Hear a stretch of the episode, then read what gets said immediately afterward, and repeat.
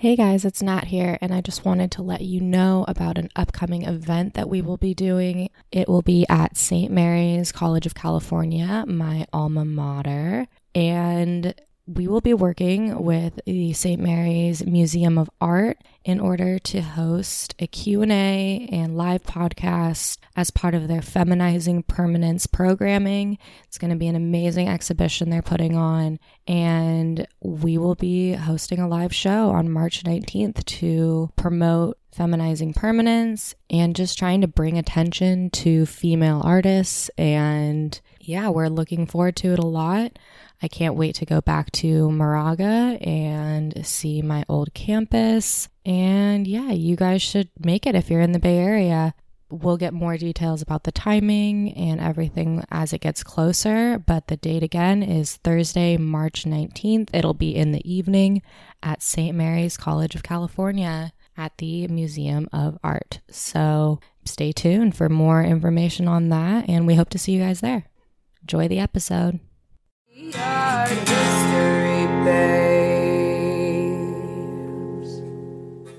Art History Babes. Babe Briefs. Welcome to the podcast. I'm Corey. I'm Natalie, and we are the Art History Babes. BB time. BB time. BB time. BB time. oh, maybe we should do we we should do a quick uh, explanation. Every once in a while, we got to explain to you guys the differences between our episodes because we have a lot of different kinds of episodes.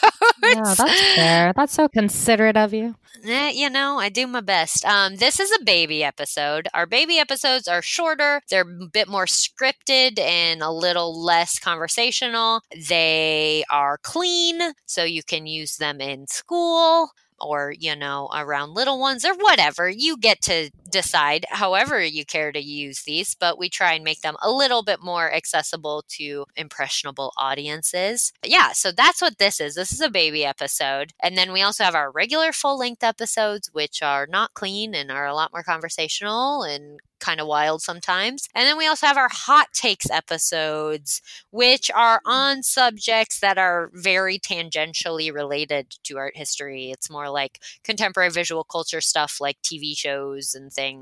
And then we kind of examine it through an art historical lens and just like share our opinions. And those are really fun. I love a hot takes episode. Mm-hmm. But yeah, those are our episodes. In case you were confused, be confused no more. There it is. What are we talking about today, Natalie? We are talking about, well, you know what? Let me just set the scene for you. set it. Set that scene. All right. Imagine you, along with 19 other individuals, gather in a darkened room. You all put on your 3D glasses. So when the projector begins, you feel immersed in this golden landscape before you. A female figure dressed in a stunning peach kimono is born out of one of seven floating balls of light, and feathers flutter outward from her fingertips. As she hovers, she chants and hums as if she's meditating, while a glowing light forms in her midsection then kind of floats off into midair before returning back to her and going back into her body. Meanwhile, other balls of light become little pastel hued aliens and they play instruments and make cute little squeaking sounds and hover around their beloved goddess. The seven figures levitate above a serene scene of still water and flat land, while a hazy sunrise shines from behind, illuminating the sky and reflecting in the calm water below.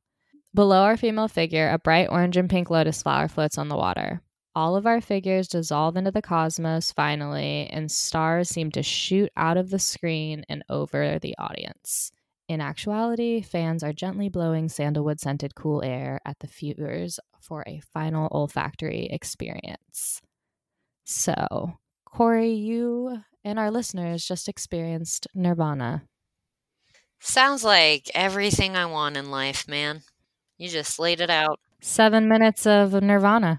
That's literally, it's literally all I want. It's all I'm searching for, really. all of this, I'm searching. This is what I'm searching for.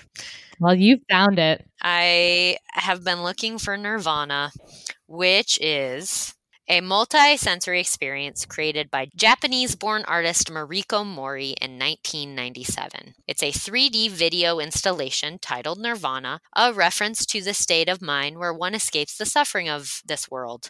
So, not a reference to the early 90s grunge band fronted by Kurt Cobain, but it's okay. As far as we know, no. I mean, but we'll th- look into it. Those two things m- might be one and the same. We don't know, hey, I could see it. Kurt, right? I believe in you, man.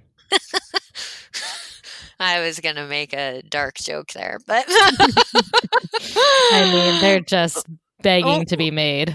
I know. We're going to keep moving. We're going to keep moving. All right. So it's a 3D video installation titled Nirvana, a reference to the state of mind where one escapes the suffering of this world and realizes their own oneness in the universe. Mori's art often explores Buddhist themes and employs Buddhist symbolism. For example, the floating female figure in Nirvana is actually Mori herself, but dressed and posed as Kiki Joan, a Japanese female deity of wealth and good fortune who is adapted via Buddhism from the Hindu goddess Lakshmi. She is also considered to be the goddess of happiness, fertility, and beauty. Reaching transcendence isn't generally associated with technology, but this meditative work wouldn't be possible without the help of CGI, which is computer generated imagery. Using a computer, Mori was able to create this entire scene digitally using a mix of real life footage and computer generated images. Herself and the Dead Sea landscape are modified from reality but come together to create a surreal fantasy land, immersing the viewer. Mori came into prominence in the mid 90s, and though her Japanese heritage certainly plays a role in her art, she wants her art to transcend nationality and to speak to people on a universal level. As an Asian born artist who studied in London, Mori doesn't want to be confined to the Western or Eastern canon of art. So she's really looking to create something that speaks to people on a human and a universal level. Isn't that isn't that what we all want? Don't we all just want to speak to humans? I think so. I think, uh, especially when we're talking art, like it's all Right? about being human and just trying to figure out what the f- that's about or what that means. I don't know why it's so hard for me today. Beep. I think that, I think your thing at the beginning was a reminder to me. It was just like a subtle like nudge, like, hey, remember? Stop swearing. remember what these are about? So once Mori moved from London to New York City, she said that she felt more inclined to explore her Japanese identity as well as her global identity. And I think that was just because New York City is a place where most people living there are not from there. So bringing national identity or just another regional identity along with you is uh, more common, or I don't know. That's how she was explaining it. I think I'm kind of butchering, but she explores themes from both cultures within her work, and more often, she really tries to deal with the universal themes such as spirituality, technology, nature, and oneness. In her early career, she worked as a model, and her time in the fashion world is really evident throughout her artistic career. Often compared to Cindy Sherman, Mori is no stranger to the camera, and she often posed for her own art early in her career, just as we see she did in Nirvana. Yeah, there's definitely a lot of Cindy Sherman. Like you can you can see that comparison in a lot of the work where Mori herself is kind of the mm-hmm. center. Like I I definitely see kind of a similar because she a lot like Cindy Sherman, she's dealing a lot with the gaze and mm-hmm. like how she portrays herself in a certain you know space and how people react to her Mhm. in a certain space. But yeah you can also check out our baby episode on cindy sherman if you want to learn more about that. But yeah there's definitely i think mori just takes it to a more what's the word i'm looking for a more spiritual Mhm. level elevating it to to these bigger ideas of like wholeness and oneness but there is still this element of how people react to one another which is super interesting Yeah, I mean, it's one of those things where Mori wanting to move away from her Japanese identity being like such a large part of her art makes sense. But even in the fact that she's dealing with like global and universal identity, she weirdly can't avoid the Japanese part because of her Mhm. experience. And I think, especially being Japanese born and then moving to a place like London or New York, like Cindy Sherman as a white woman, I think had a lot more ability to just project other characters onto herself and be like more of a blank canvas because Totally. the art world, especially the worlds that both Mori and Cindy Sherman were working in, is predominantly white and made for predominantly white audiences.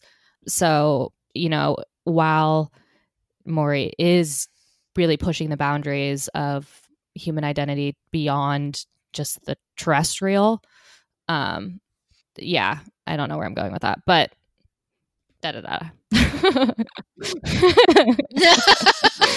there was something in I mean, there. I was yeah. with you. I, I I was like, yeah, Natalie's got this right now.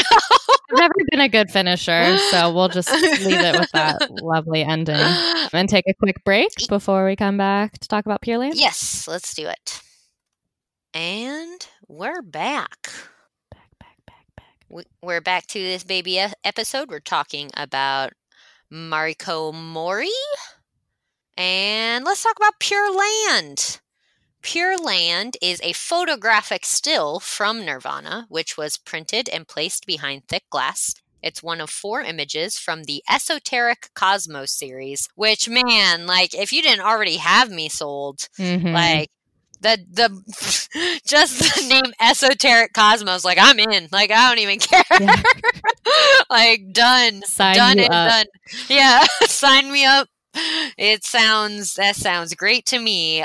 Um, so it's a one of four images from the esoteric cosmos series which our friends over at Sartle aptly compared to nickelodeon's avatar the last airbender because each one represents an element. And yeah speaking of things that i love i also love avatar the last airbender.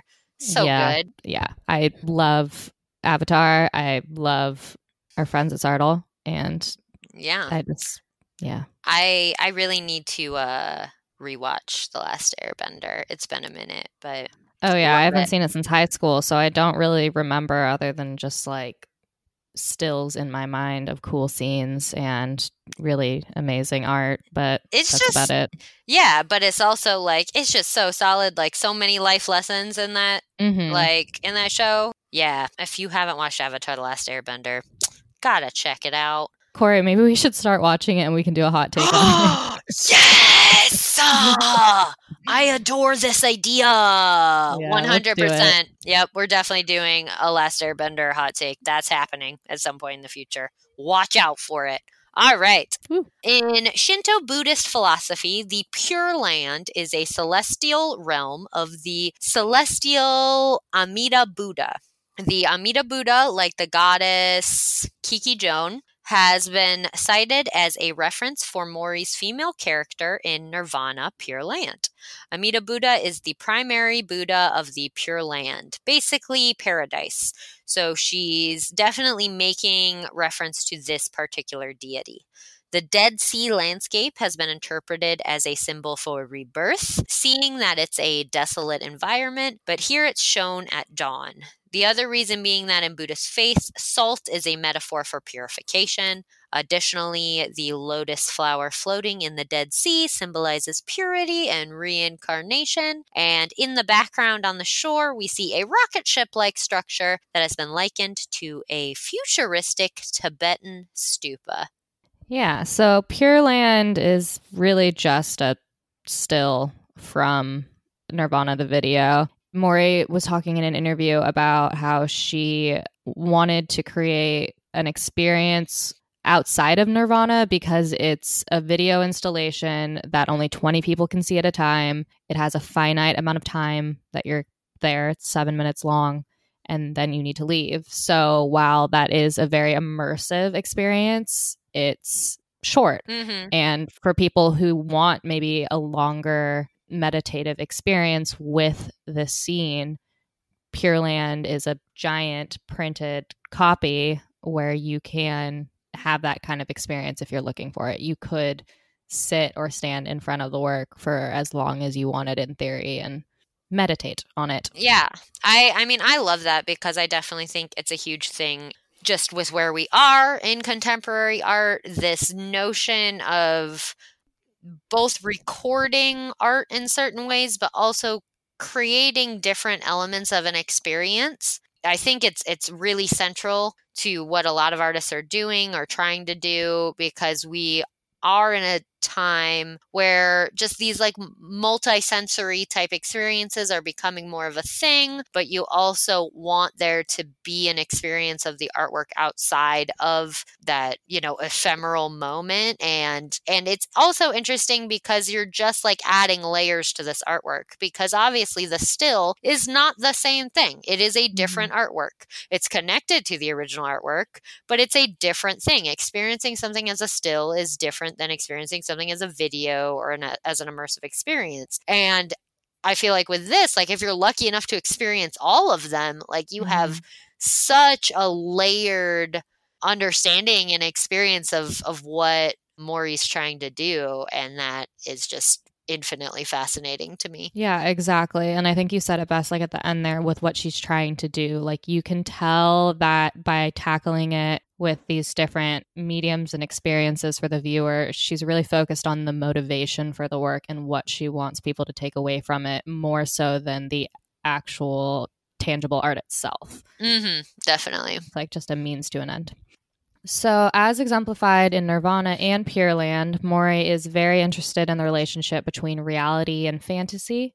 And in her work, she creates fantasies of future worlds full of cyber technology, religious symbolism, and pop culture. So, she's working with a lot of different iconography in order to bring together these images. Mori makes these works with the hope of offering a meditative experience for viewers Nirvana aims to achieve this through an immersive and multisensory experience, while Pure Land allows for a longer and potentially uninterrupted meditation.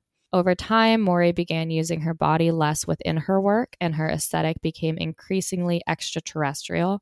And using this space imagery in her work underscores the universality by omitting human figures and the meanings that we place onto appearance. So, just the fact that she is a Japanese woman adds layers and assumptions that she's trying to avoid. Mori wants us to imagine a world where we can reach enlightenment through the unity of all people. I, I, I love it. That's so good. I know. I feel like she's definitely speaking to your vibes. Yeah, very much so. I want to imagine that Unity people world too. Mori, I like it. All right, so what has Mori been up to since the turn of the century? Making more dope art. Her exhibition titled Rebirth was shown in London and New York from 2012 to 2013. It was made up of 35 works, including installation, audio, photographs, and drawings. All of the artworks in the show were created between 2003 and 2012, and they were first exhibited at the Royal Academy in London before being moved to the Japan Society in New York. In an interview about Rebirth, Mori addresses the fact that the two spaces are very different. She explains that prioritizing a particular sequence for the exhibition, she was able to make the installation heavy show work in vastly different spaces. For this exhibition, Mori continues exploring universal themes, but this time she does so by looking back to the human origin story. She visits archaeological sites in order to gain a deeper connection and understanding to our ancestors. One facet that resonated with her was how prehistoric people honored nature and how their culture was so deeply rooted in nature. And from these visits, Mori created work that deals with the cycles of nature and the relationship between human beings and nature, and ultimately our connection to nature. She believes that modern humans have forgotten, and so she wants to revitalize the connection through her art. Amen. Right? All of it. I know. I'm just, I'm so into all of it. Lofty goals, really beautiful aesthetic. She's just trying to bring people together just like wants us all to have a, a good transcendent time connecting with one another. I'm so about right? it. So about it. Mariko Mori, everyone. She is awesome. Yeah, she's she's got something figured out. I would like to sit down and pick her brain for sure. There was an article where they like jokingly reference that she's probably an alien. I'm just like, dude, she's. I mean, like probably. if yeah, I mean, if if there are higher dimensional beings, like yeah, she's just trying to help us like, out. She's just trying to nudge it in the right direction. just trying to clean up the mess we made. yeah, very into it. I'm excited to explore her work mm-hmm. more because I didn't have a chance to do as much research as I wanted to. But I feel like feel like I could go a lot of directions with a lot of these themes that she works mm-hmm. with and if we ever did a full length episode i would probably go on many uh, passionate rant about many no, i'd be so down to do a full length episode on her it's yeah, mm. I we could yeah. go on for a while. So I think there's just there's a lot to unpack, but also just personally, there, I think there's a lot to get yeah, excited about. over. yeah, to just get like really amped yeah. on, and I think those are always like our best episodes anyway. So we'll add it to the list because I definitely want to spend more time with her work for Agreed. sure. Agreed. And the esoteric cosmos, man. Give me over to the esoteric cosmos. That's when I die, send my body up to the esoteric cosmos.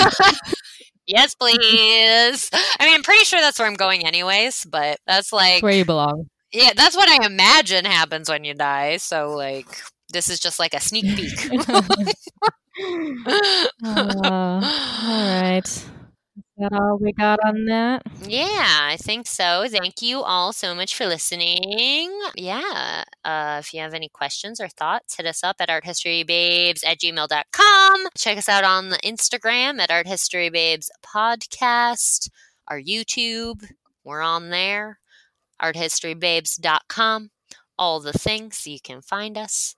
It's great. It's a great time. It is. Go check it out. You're missing out if you haven't checked it out. Yeah. Don't miss out. Don't miss out. You don't. You don't want to miss out.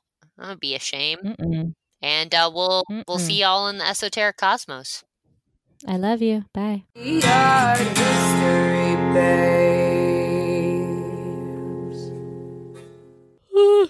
oh, you sleepy?